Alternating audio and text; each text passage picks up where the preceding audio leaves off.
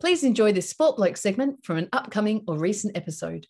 So, Shui, you just mentioned that we, well, we're in this world of uncertainty with COVID and the NBL, aren't we? The league is in a pretty tough spot at the moment. As I said, only four games across two rounds in the last little while. So, Yeah, look, it's unsurprisingly wreaked havoc on the schedule. We've had games postponed so far Adelaide and Perth from the 28th of December, Brisbane and Perth from today, Adelaide, Southeast Melbourne, which was scheduled for Monday, I think, all been postponed. The Wildcats were able to play a game up in Cairns last night, which yeah, was so they've rejigged things. A Bit. yeah, so they've, they've kind of been able to think on the fly a little bit, but I was listening to an interview with Brian Gorgian and he was saying that the Hawks were struggling to even field a team of five players at one Wow. Wow. point. It was that bad. So Yeah. Well, the New South Wales COVID cases are pretty bad. Yeah. more than into the 20,000s. at the Yeah. moment. Yeah. Yeah. Yeah. So it's all over the place. I mean, we, we ended up, as I said, with like five games since we recorded last, and three of them involved the Jack Jumpers. Yes, it's true. Yeah. So I thought it might actually be worth looking at what some of the options are and which ones maybe make the most sense. yeah. Yep. So I guess really the four main options. And look, some people will already be jumping through the microphone yelling out no before I finish each of them. So just hear me out. so the first one a lot changes quickly too, Yeah, and we will exactly. take a few days to upload this. So. Exactly. Yeah. So the first one is the bubble option. We've seen it in the NBA where all of the teams congregate in the one area, they all play in the same arena, and there's no fans, and it just kind of is a They're little- quarantined, Yeah, basically. essentially, they're all Yeah. quarantined within a bubble. Yeah. And that worked well for the NBA It did. in, in some ways. Second option is what is currently happening, the postponement side of things. So if you've got teams that can't field a game, and we've seen some of this in the NBA this season, where Yes. Yep. teams maybe didn't have the required eight players, so we'll postpone those games down the track. Gee, Draymond Green was not happy about the Denver one, was he? well, just wants to play. The third option we have is the cancellation side of things, whereby we cancel the exact same amount of games for every team, shorten the season down to a reasonable amount. And then the fourth one is the whole fuck it, just play through it. Yep. Which is it doesn't matter what happens, it doesn't matter who's out, as long as you've got enough players to play, you play. Yep. And that's that. And that's it's a tough, pretty bitter pill to swallow. And as you mentioned with Brian Gorgian, Yeah. like, yeah, Gorge almost had to suit up. it would it would be it would be tough. It It, would would be very tough. Yeah. So let's maybe maybe look at them from the, the start. So I guess for me, I'll start off with the bubble. I think personally, this is probably the least likely of the four. I kind of feel like that ship sailed. I feel like if it were going to happen, it would have already happened. Yep. Yeah. Yeah. And it might have been here, even. Who knows? There were a couple of pros and cons, and I'll, I'll kind of run you through what I had. So the pro side of things, look, we saw how the bubble worked for the NBA. Everyone in the same facility, no one goes in, no one goes out. It keeps the positive cases to an absolute bare minimum, which would be ideal right now. Yep. And the second one, because there's no travel involved, no teams are really at a great advantage or disadvantage because they don't have to travel, um, especially if there's no fans in the arena. They don't have to sort of worry about the disadvantage of maybe a home crowd if it's in Melbourne. Well, and it was Chris that weird playoffs where there were more away winners than home winners because it was basically a neutral venue. So Exactly. that's that doesn't really hold true. Yeah. so those are kind of the pros. The cons, we don't exactly have those sorts of facilities here like they have in Orlando. So creating a tight seal around the whole thing is nigh on impossible. Well, the really. league just doesn't have as much money. Hmm. The just the money factor is huge. Yeah. And one of the one of the problems with that approach was that the players weren't seeing their families and stuff as much. And we heard that famous thing with the coach of the Denver Nuggets mentioning them again, Michael Malone, saying that players are allowed family. I haven't seen my family in months and months. Like yeah. that's and that's so funny that you bring that up because that is my second con. There's a long way to go in the Yeah. season, Yeah. so it would be a lot longer away from family and friends for the players. Yeah. So I do agree. I think the ship's probably sailed on that option a long time ago. I, I don't think it is viable. It would be kind of cool if we did have something like that, but again, remembering back to watching those games in the bubble, even watching the finals, that whole what was okay, not an amazing, amazing series, but it was still a very competitive series between the Lakers and the Heat. Oh, it was great. Yeah. Jimmy Butler. But imagine what the atmosphere would have been like with, Oh, of course. with like 20,000 people all dressed in white. That would have been such a great series to watch. But yeah, that lack of atmosphere probably didn't help too much. No, no. The only way that I can potentially see them doing it is actually doing it in Melbourne. You've got John Cain Arena that they used for the Melbourne Cup, aka the NBL Cup last season. I'm not going to let that go. But uh, well, they might wish they had one of those this year because that's how, a very good way of getting games played quickly. quickly, exactly. Yeah, yeah. And, and I But the other issue is the tennis. So the Melbourne teams have to leave Melbourne during tennis. True. I didn't even think about Yeah, that. so of it's course. really complex because because this is a period where traditionally United and now the Phoenix, obviously just been in the league for five minutes, have to piss off while tennis is overtaken at Margaret Court Arena, basically, and John Cain Arena. So And you would have said maybe Kudos Arena in Sydney might be the way to go, but apparently that's in the middle of BF nowhere. yes, yeah, that's one of Oh, So- the issues with people getting to games, and that's So, why we yeah. have seen some empty seats at some of those King games, disappointingly, Mm. yeah, already this season. So yeah. Yeah. look, Perth probably would actually be the best option. The lowest cases so far, and a pretty damn good arena for it as well. Perth, Tassie, or Adelaide probably would have been the yeah, The way well Adelaide's gone through the roof as well. They've had, yeah. Well, they- yeah, that's So- right, that's right. so that's it's right. hard to know. So I think we can put a line through the bubble. Yes, The second one, the postponement side of things. So, look, there's a couple of pros for this. At least if all of the games are played, whether it's now or down the track, teams will end up playing the correct amount of home and away games. So it's easier to point to parity. yes. And teams will, in theory, be able to field the strongest possible team if the games are put off slightly. Yes. Downside of things is it's not possible to guarantee that 100%. No. So, Good intentions. yes, They, they would absolutely have to schedule, they'd have to try and make it so that teams are playing each other regularly enough that everyone's played everyone at least twice, for example. And there's not too much of an over disproportionate, you know what I'm trying to say here. I've no idea what you're trying Oh, to say. like, I'm why- why- sorry. like, for example, last season, Perth played Southeast Melbourne like four of their first five games or something. yes, okay. So you want to try and keep it as even as possible because I actually think the the blend of both postponements and cancellations might actually be what happens in the end because we might get to the end of the season where we say, okay, look, the top four's set. Do we really want to squeeze in a game between I don't know the Jack Jumpers and the Taipans for argument's sake when there's no bearings on the playoffs? I'm just guessing here. So is that potentially a possibility where hopefully everyone's played each other fairly reasonable amount of times each, where we get to the back end where we say, look, rather than trying to squeeze in all these games, we have to say, look, some teams, a bit like what happened in the NBA in the lead up to the bubble. Hmm. Yeah. I think that could be an eventuality. No, that's that's fair. And and the thing is, the other side of things with the postponements is that the parity of the schedule in terms of spacing and travel does come into question. Yep. Unless you kind of move the playoffs back a little bit as well. Yep. Some teams will say, "Oh, we had to play three games in four days, or whatever it happens to be, to try and squeeze them in before." And so, Which is why you'd have to consider cancelling. Do you really want a team to play three and four when they can't make the playoffs anyway? Do you know what I mean? Yes. So, but then match payments.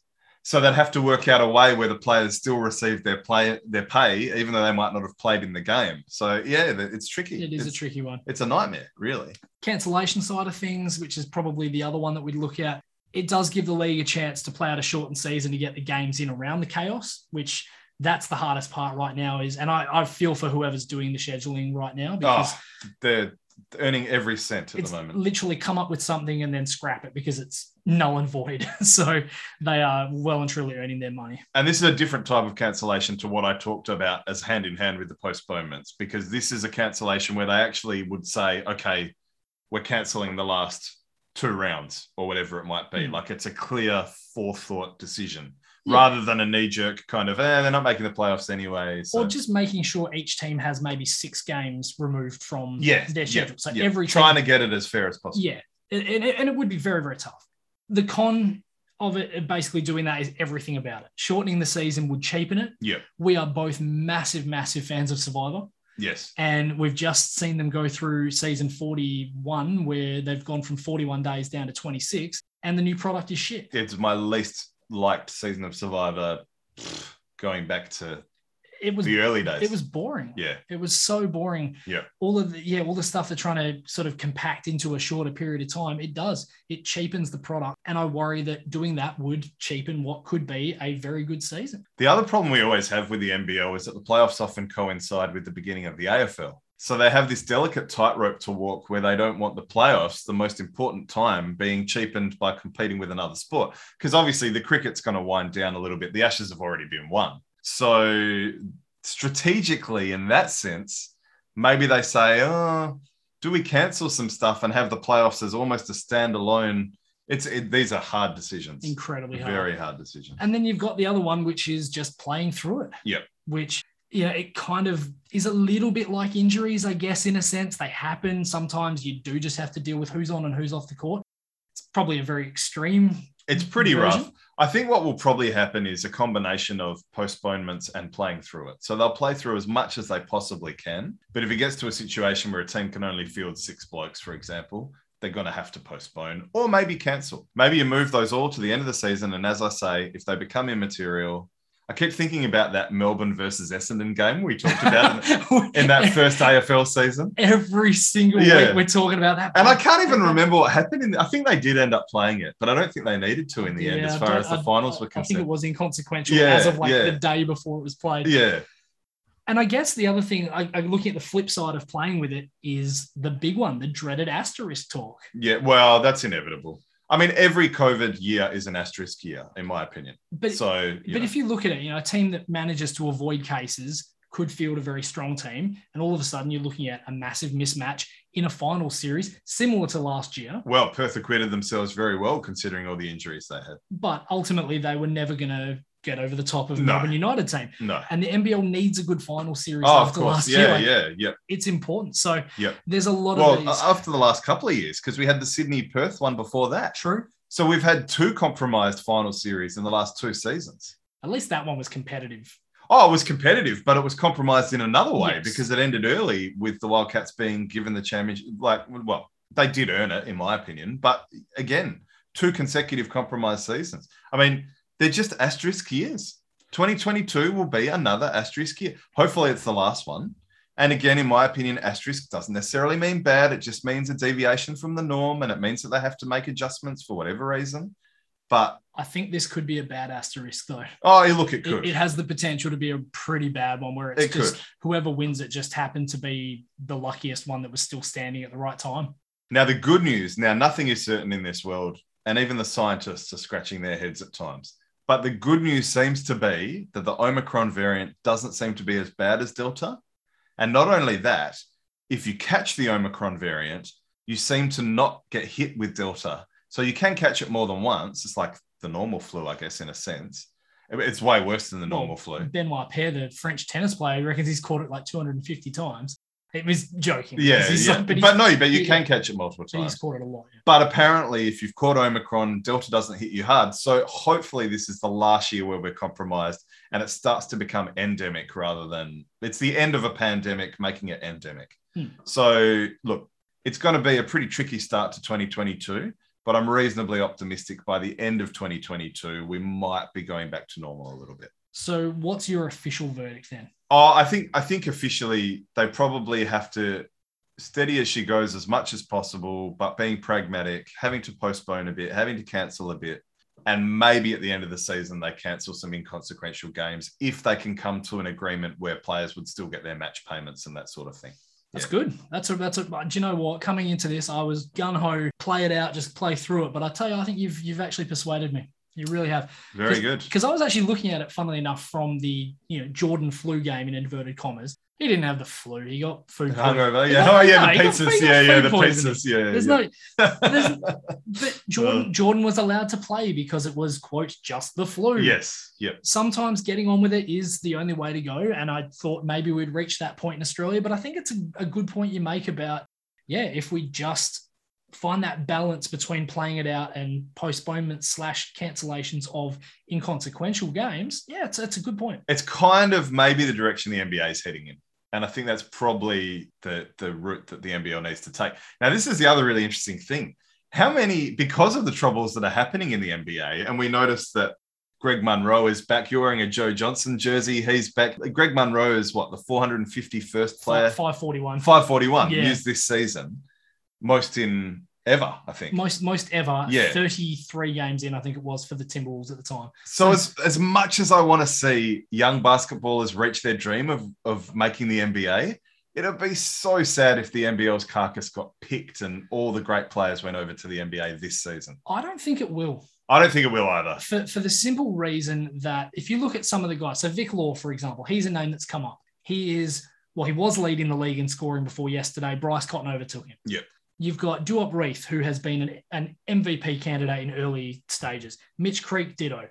You've got Chris Golding Chris Golding, yeah, shooting the lights out. probably should already be in the league. Went and played in summer league. You've Yep. got Robert Franks. You've got several other guys. Yep. Delhi would happily go back. Do these guys want to go over there for a 10 day contract? Well, that's the thing. But see, the thing is, apparently, 10 day contracts is in some cases more money than you'll earn in an entire NBL season. Yeah. So, But- oh, it's but- tricky. but But, if- I, I- I think you're right. I think the disruption and the travel and and borders being opened and closed, it might be enough to dissuade at least maybe the Aussie born Well, players. but certainly for guys like Law, Reith, Creek, Golding, who are playing for teams that are going to feel like they're legitimate, and even you know Franks would feel like Brisbane are a chance. Well, he's a big reason why they're a chance. Yeah, those Yeah. those teams would look at it and go, well, I could go for a ten day contract, know that I'm going to play decent minutes in a couple of games, and then I'm going to sit on the bench, and then I'm going to get cut. Mm. Or I could stay over here in Australia, and especially for someone like Vic Law, stay in Perth where. At the moment, the cases are incredibly low. It could open up, but we we don't know. Well, we don't know the next time Perth will have a home game as well, of course. but- True, but our team is taking all the right precautions. They're top of the table at the moment. Why would I go over there for okay, a little bit more money, yes, but I'm not guaranteed anything. I think it would depend on how old you were. So the younger you are, the more likely you would maybe stay in Australia. If you're like kind of around 30, you might go, this might be my best chance. This might be my last chance. True. So Golding, for example, if he got tapped on the shoulder, I actually think he probably should go. So it's tricky. It's tricky. It, it is. It's, it will be very interesting to see. And and that, that was funnily enough one of the things I had was unless the pay they offer is ridiculous, Yeah. which you know could be. I mean, I've heard some of these ten days for guys at certain ages is. 100,000. Yeah, yeah. which is, It is. not bad for 10 Yeah. days. Oh, work. yeah, exactly. Yeah. They're Yeah. getting paid even if they're not Oh, paid. it's nuts. It's yeah. Yeah. it is crazy. So Yeah. I I I hope, as you say, that they don't pick it clean. But look, some of these guys that you're right would have to take their shot. Others maybe would stay. I mean, Bryce Cotton, for example, he wouldn't go. No, No, way. you wouldn't have thought so. no way. Yeah. Yeah. Because he- Well, he's on that Aussie citizenship track. So Citizenship track. He's got the family here that are all settled now. Perth is home, you would have thought so. so I don't see that happening. Yeah. But look, if you're Vic Law, I don't blame you if you go, but please don't. By the way, how's this for a comparison? He's reminding me a bit of Leroy Loggins. I see a little bit of Leroy in him. Okay. He's quite tall, he's quite slender, he's got a lovely silky jump shot, he's got ice in his veins. yeah. He can also take it to the rack. I don't know. I've just seen a little bit of. Obviously, we weren't old enough to appreciate peak Leroy. Well, Well, act- both of them left-handed. okay, that's Except- maybe with a except- similarity. except for Vic Law. No, I, I yeah, I agree. He's got that silky smooth sort of look to him. I don't know. It just No, kind of it's occurred to me when fair I was enough. watching the the Jack Jumpers game. Bloody good player. Yeah. Oh yeah, And absolutely. Both played for Brisbane. I think that's partly why as well. So obviously, the five games that have happened over the last ten days there haven't really been any classics where you jump up and go, "Oh, can't wait to watch a replay of that." Like, Yeah, so on my kind of notes, I had do Tassie know how to win? But then, of course, they beat New Zealand by 10 odd or whatever it was, nine points. So, do Tassie know how to win against anyone decent? yeah, well, yeah, yeah. It- they're a tough watch. They're a really, really hard team to watch. They only scored seven points in the fourth quarter today. They've had multiple games. where- Melbourne left the door wide open today, Yeah. wide open. but they- Like, neither team looked like they wanted to win it. they can't score. That- well, they can't hit their free throws. Late in the third and in the fourth today, they were just missing free throws left, right, and, and guards, the sort of players that you would expect to be hitting these shots, like Majet, for example, or Adams. They're missing key free throws. They just they just don't know how to win. Yeah, Majet looks out of his depth. He really does. And I'll tell you what, for a point guard, there was a pass he threw today. He just telegraphed it in a close game. Mm. You can't passing lane, sure enough. I think it was Shay Ely. Someone got the steal. You can't do it. Yeah, I, I must admit, I I'm not saying I was like over the top high on him coming into the season, but I was expecting a lot more. And you know, I go back to our chat with the the great guys at the Pocket Podcast, and I tell you what, they made the point. that Well, Andrew was big on this from day one, and, and he's been all over it. the decision making Yeah. is question. I mean, he took 17 shots today. Clint Steindl took five. Yeah. That's your shooter. And Steindl was their best player the other day. Yep. Steindl's finally coming into a bit of form, their captain. It's, yeah. But he goes four of 17 today. That's not the sort of decision making No. you want. No. And by the way, Magne's out too. Well, and this is So- the thing though. Magne has n- just, I don't think he's that good. Well, I'm starting to consider that maybe Will Magne is just not that good a player. I, I think a lot of it was on hype and on promise. Because I was surprised when he went to the NBA. I was surprised. well, I think it was on promise. I think they thought they could turn him into a great player, and I, I don't know if it will happen. but this is the thing. He's never averaged more than 8.1 points a game in a season. that's not really that. Yeah, big no, a- that's that's nothing. that's not that big a stretch in the NBL. Like, No. There's a lot of guys that are pretty average that have averaged that many points. When you're that tall and athletic, you should be getting at least a handful of dunks every game. yeah, this is it. We're expecting that team to be throwing lobs, Yeah, drive and dish, you know, Absolutely. dunker spot, all that sort of stuff. But, definitely. but really, yeah, 8.1 and 6.1 rebounds in the 2019 20 season with Brisbane is the best that he's done. And even if you look at his field goal percentage, he's never shot more than 48.7% from the field. Hmm. This- Yeah, this it's, is- it's on promise. This is a guy that should not be shooting from outside five feet. Well, he, he is capable of hitting the three, He- but he should be he should be eating around the basket a lot. the bulk of his shots Yeah. should be inside that KY. Yeah. I, I just don't understand. So yeah, I, I just honestly believe that he is he's not that good. Maybe not. So yeah, aside from Josh Adams and these little cameos we're getting from Steindl and Fabian Krislovich, the, the chances of them scoring 75 in a game are moderately low. Yeah, Every time you yeah. turn No, on, they are finding it difficult. it, it is a struggle to watch him. Yeah, So yeah, hopefully we see a little bit more from them in the coming games. But I mean, there's only so long, and obviously, look, it's their first season. We've kind of got to cut, cut them some Oh, slack. of course, of course. Yeah, But eventually, it comes to a point where you start saying, look, you can't really get by on a team that just has heart. They've got to eventually get some talent, and I, I just think Majet's not the right answer. knowing how to win is a key thing, and clearly New Zealand don't know how to do it. And and I worry about Sydney too because down the stretch they do not tend to execute very well. Like they were excellent in that Tassie game, but they were playing Tassie. Xavier Xavier Cooks was magnificent. Key block, hit some big shots. He looked really good in that game, but yeah, Yeah, not much else. you got to know how to win, and you got to know how to execute And, down the stretch. and look, Sydney is another. And there's so many teams that you, we don't really know about yet. Sydney again haven't played much with their their two imports. We haven't seen much from Sydney have been snake bitten with injuries. Yeah, like yeah. Jalen Adams hasn't really played much. We haven't seen much from RJ Hunter. Yeah, Hunter's barely played. Who- uh, look, I'm not I'm not entirely sold on him as it being the right fit for them, but we've got to give him. Some It's hard time. to know. It's hard. Yeah, it's it's almost impossible to know without more But time. it, but it is, yeah. Give those two guys five, six, seven games together, see how they go. We, not everyone's going to be as lucky as some of the other teams and find like Southeast Melbourne had a pretty decent start from the likes of Xavier Mumford, Joe Chi. The Wildcats had obviously a great start with in Vic terms of Law. the connection with Law and yeah, Cotton yeah. and so on and Frazier's so coming along too. forth. Yeah. Yeah. Franks and Patterson over in Brisbane as Yeah, well. So there's- big there's- raps for Franks. so yeah. there are a lot of those guys that have that good chemistry early. Yeah. We don't know from Sydney. But you're right. New Zealand was the other one you mentioned. They have been a steaming bag of shit. I, I just thought after last year, and look, maybe there was too much player turnover, but I thought after last year and all the resilience that they would have, I thought would have built with the COVID stuff and their depth, because even those young guys do contribute. Besson and Dieng do contribute. Yeah. Yeah, no, it's been it's been disappointing, Like- and they've lost some heartbreakers too. They've lost some close they, games. they have. But, But- Be- Besson's even been a little bit up and down. Finn Delaney's been disappointing. Yeah, Finn Delaney has been a little bit. I, was, yeah. I think we were both expecting him to be like a 18 to 20 point a game. Oh, he should be a fringe NBA guy, so but he needs to get enough shots. and like obviously like Peyton Siver that did- Yeah, that yeah. hasn't they, worked out. they, they've had some really bad luck in New Zealand. I do feel for, which is as a Wildcats fan is a weird thing to say, Yes, given it our is. rivalry ten years ago or so. Yeah. But I do feel for New Zealand and their fans. I really do. And, and a lot of this is going to come down to how good can Chasson Randall fit into that team. I mean, a little bit of a an average start. I think he was like three of eleven from the field in their game the other day. Oh, you'll give a guy a break in their first. game. Absolutely, you Yeah, would, yeah. yeah. But uh, yeah, it's not been great. And it's just it's the defense. They can't defend anyone. They're last in defensive efficiency.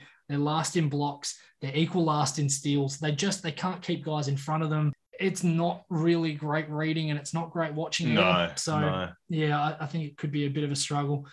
Um, obviously, at the other end of the things, though, I mean, Perth are two games clear at the top in terms of the win column, but you know, a lot of people Played against a lot of poorer teams, people will argue no games against the Phoenix, the Hawks, or Melbourne United. and most of the games at home. Five out of six at home. Yeah, Kansas two and two record probably has a similar ring to it. They may be playing a little bit better in their first four games than they maybe are. Yep. So who knows? But uh, they did put up without McCall yesterday. They did put up a decent effort against the Wildcats. McCall, Machado, Oh well, and- Machado's out for the season, but and, yeah, and, yeah, and Mirko Jeric as Yeah, well. So yeah. that, that was a, a very good effort by Cairns. They Yeah. were in that game right up until the last minute, basically, and even then they probably yeah. Basically, probably last couple still- of minutes, yeah, yeah. So you probably look at it and say at this stage, the Hawks and Phoenix, three and one, they're probably still the pick of the litter at the moment. They've still had ups and downs. They, the games they lost were games that they probably shouldn't have, but you know, it's it, it's just it's been a hard season to grade so far. Mm, Like mm. you just you don't know what you're getting. Yeah, well, it's early days and hopefully it won't be too disrupted. And look, Melbourne have looked all right. Agata's playing a bit better. Jack White's reminded me of Andrew Vlahoff at times. His tenacity on the offensive boards in that Sydney game, he, he had some Vlahoff like moments. Even tonight, like there were a couple of uh, spots right at the end of that game where I thought to myself, I can see the extra three inches of vertical that he's got. Like, Oh, he's, he- I mean, maybe, maybe forget Magne. Maybe he's the one that the attention Oh, turns he- to as far as he young Australian could. bigs. he yeah. could be an NBA player. Yeah, yeah, it's possible. couple of quick Twitter things. NBL facts 2021, 196 matches, the most in a calendar year since 2007 when there were 208 games. And here's one now. I know you know the answer.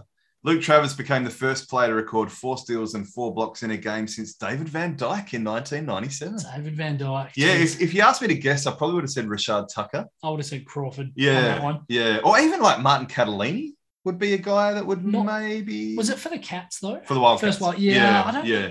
he didn't really. He only had one half decent season with the Cats. Yeah, Mo- most yeah. of his good stuff was with Adelaide. Yeah, and I think Cairns. Cairns for- yeah, he had for a a bit. 51 with Cairns or Yeah, something. Yeah. so yeah, he did finish his career in Perth though. he did, but that was But, that yeah. was like the one season, and uh, we got him a ring as well. Yes. Why not? Well, he helped get us a ring again. He, the way he played against New Zealand in the semis was key. true. That's very, true. key. Actually, yeah, he had a big- very key.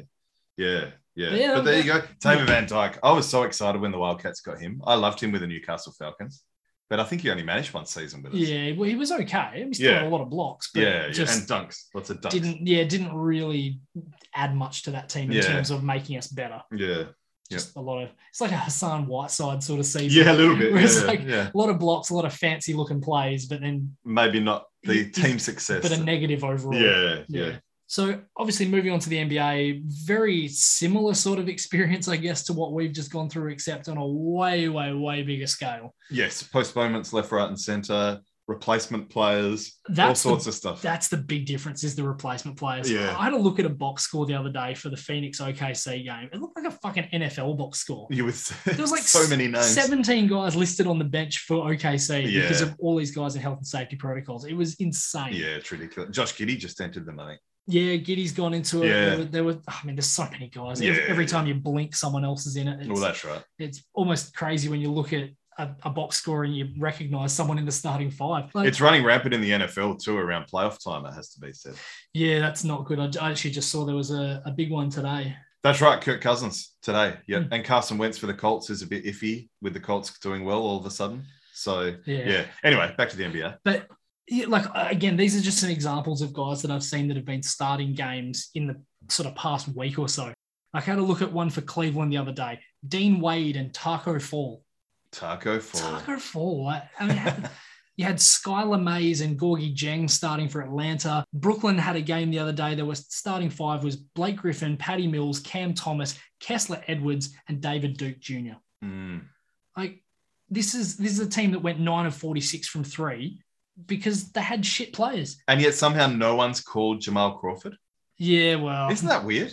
there's there's a lot more guys get like Bismack Biombo just got called up today, so we're starting to see these. I mean, there's um, At least Bismack's been in the league fairly recently. Like the Joe Johnson one was interesting, wasn't it? And Isaiah Thomas with the um, Lakers. Mario Chalmers. Mario Chalmers, yeah, right. I missed that one. I I'll mean, be that- honest. Last time he played was like 1912. Yeah, yeah, the, the, the Miami championship lot- team, basically. Well, it would have been. I think he did he end up at Memphis. Memphis, yeah. yeah, so uh, he probably hasn't played in three or four years. yeah, yeah. I mean- wow, I, I must admit I didn't see that one. The- I mean, there's like Isaiah Thomas. He had his one with the Lakers, Yeah. and now he's playing with the Mavericks. Yep.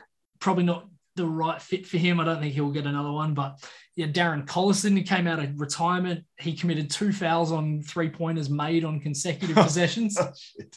against the Nets. That might never have been done before. Oh dear. you had the aforementioned Joe Johnson, whose jersey I am wearing, and Yes. CJ Miles. It's it's crazy. Like Joe, Joe Joe, Johnson still played in the league when Jordan played, I think. Johnson hasn't played since the 2018 playoffs, Yeah, and CJ Miles has played 10 games in the last two years. So those are your two options in Boston. I, mm, I don't know. yeah, yeah. Well, they're just they're just filling I'll- uniforms. Here's here's one that was really surprising though for me. Lance Stevenson with I think Atlanta from memory. Do you know the craziest part about this? Lance Stevenson is 31. Yeah. Oh, yeah. Well, he, 31. he left the league because of off court stuff. His issues weren't on court issues. It feels like he's been out of the league for three yeah, years. no, no. and That, he's- I, I, I would have guessed a bit older than that. That is a bit surprising. It is nuts. H- Yeah. Him and Isaiah Thomas, they were the ones you just wonder, like, what would have happened if they hadn't left that situation Mm. where they were in, in Isaiah's. Oh, that Circumstances Boston, and yeah, also- he with was his a- dead sister and like Yeah. that's the, the end to his Boston career is really sad. It's disgusting. Uh, Yeah, it is really. Um, it and is. then we've got the two Aussies. I say the Aussies, guys that have played in the NBL, sorry, in the last couple of years. Cam, Cam Oliver, Oliver. he signed with Atlanta. He actually made history, became the first player in Atlanta Hawks history to wear number 49.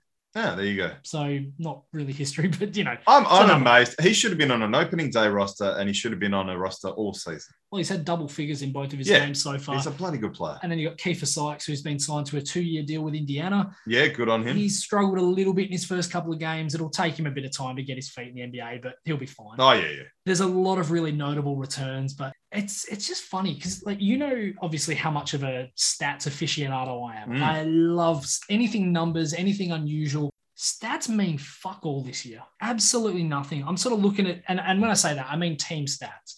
Individual stats still hold some semblance of, of importance. But if you look at it and someone goes, oh, th- this team is 29th in the league in three point percentage, it's like, of course they are. They haven't got anyone playing Yeah, for them that yeah. can shoot three pointers. Yeah, yep. Th- there, there are exceptions like Minnesota. They've gone from being the 27th ranked defensive team last year in the league to 10th this year. That's because they have legitimately increased their defensive presence on their roster. Guys like Pat Beverly, for example. Huge. But I'm just looking at it. I'm thinking there are so many fringe guys playing huge minutes, and the percentages will be down because they're not always 100% NBA caliber players. It's not a knock on these guys. I'm so happy that these guys are getting to realize their dream of playing in the NBA. But it's just plain fact that when guys are not as good out there and they're jacking up Oh, yeah, 10, sure. 15 shots a game, like, Absolutely. the league's numbers are not going to be making any sort of sense, really. So And then we've got LeBron absolutely carrying the Lakers because no one else will play properly for them for long stretches. They have games here and there, but he, uh, he just continues defies- to, I to know. blow your mind. it I mean, really does, doesn't He it? turned 37 just yesterday. Yep. Well, yesterday in inverted commas. It was the At third time of recording. yesterday in America. Yeah. And the man drops 43 points and 14 rebounds in less than 30 minutes in his first game as a 37 year old. Like, Add just, that to the 10 plus boards and five plus threes. No player's ever done it in under 30 like, minutes. just stop it. Yeah. Just Oh, stop it's it. Like, obscene, isn't it? So here's the crazy thing. He became the first player to join the 36,000, 9,000, 9,000 club. If there is another member of that club before I'm done with this earth, I will eat my hat. it's very I will unlikely. eat a bunch of hats. It's very unlikely. Well, it, it is because purely if you look at the numbers of the other eight players in the league history with 9,000 assists all time, only Chris Paul and Oscar Robertson even have 20,000 points, let alone 36,000. and dishing out assists was their bread and butter. That's what they do best. And that's not even taking into, into consideration all the rebounds as well. Yep. Uh, he's just playing on another level. And the funny thing is, he's not even in MVP consideration right now because he's doing this for A team that might not make the a team playoffs. that is below 500. yeah. and has had one of the weaker schedules so far. It's nuts. Look at this. Youngest player to reach every milestone in points from Yeah. 1,000 all the way to 36,000. And he, well, yeah, I mean, the, the way that he's going, I had, had a look at this 34 more games this season at 25 points a game or more would take him past Carl Malone for second all time. yeah, it's possible. And he would be less than a season away from Kareem's record.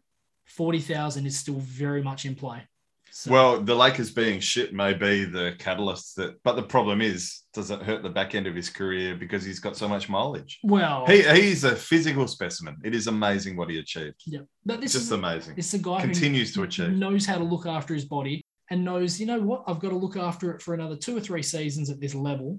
And then I'll play with Bronny. I'll play off the bench for a while. well, yeah. And then and then all of a sudden he can retire and enjoy himself.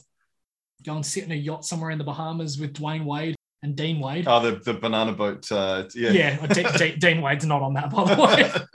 but it would be great. You know, Chris Paul and, and Carmelo Anthony and all these guys, they can just go and enjoy themselves. Speaking of the Lakers, though, of course, we know they're struggling. It's so hard not to think about how the Lakers refused to include Taylor Horton Tucker in a trade to get Kyle Lowry. He's averaging 10.3 points a game and 2.6 assists, shooting 38% from the field, 22.1% from three, the worst in the history of the Lakers franchise. Mm, Geez, you reckon they'd go back and do that in a heartbeat? God. Right, so we've got a couple of little stoushes we've got to get to. First one involving Carl Anthony Towns.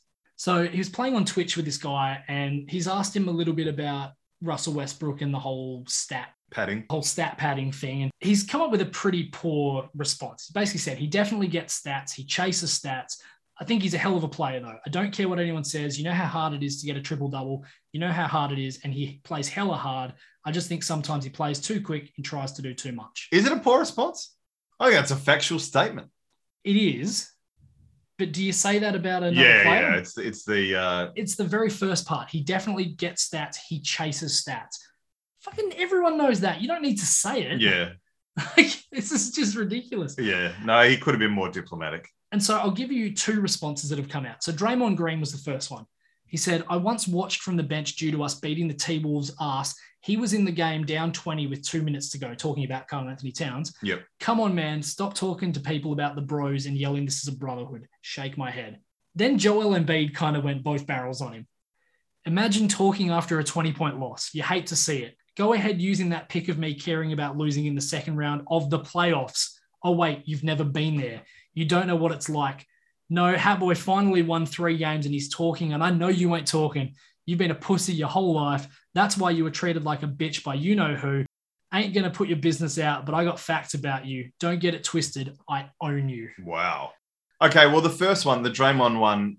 I mean, Carl Anthony Towns isn't the coach, so if the coach has him in with two minutes left, that's not his problem. Like, And that he's- was his He's gonna response. play. Yeah. Okay. There you go. So yeah, you're definitely thinking on the same lines as well. I, yeah, I agree. Joel Embiid, incredible player, complete douchebag. Look, my thoughts on this are pretty straightforward. I obviously love it when players are happy to give open, honest answers, but at the same time, you've got to be smarter about this. Like there's there's comments you can make.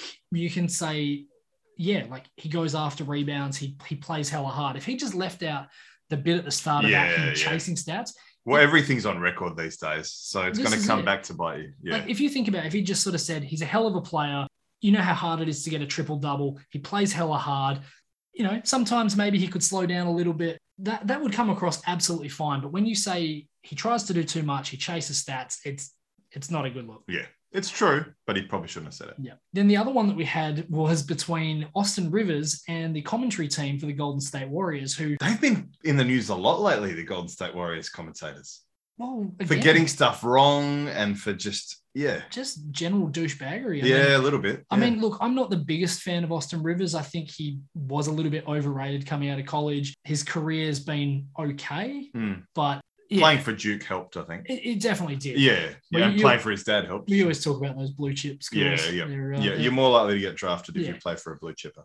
But during one of the set of free throws during this game between Denver and the Golden State Warriors, the, the commentators start talking about how he was maybe a little bit looked after because he was the coach's son. He Yeah, was He yeah. was a little bit overpaid, all that sort of stuff, which I don't think is actually fair when you look at it. And Austin actually summed it up really well. He said, think this kind of funny, especially since it's coming from a guy who never played a game of basketball in his life. His comments on myself and my teammate Faku way beyond res- disrespectful. I averaged 11, 12, and 16 points a game off the bench for a loaded Clippers team while being a two-way player, yet he called me overpaid. Do you know how many guys in the league made more than me while not doing half as much and still do now? But because of my last name, it's an easy diss and a cop out. For sure, unprofessional. I, I agree entirely. with And I that. will hear no Compazzo bashing either. absolutely not. Too Uh, much of a fan. no, no. Yeah.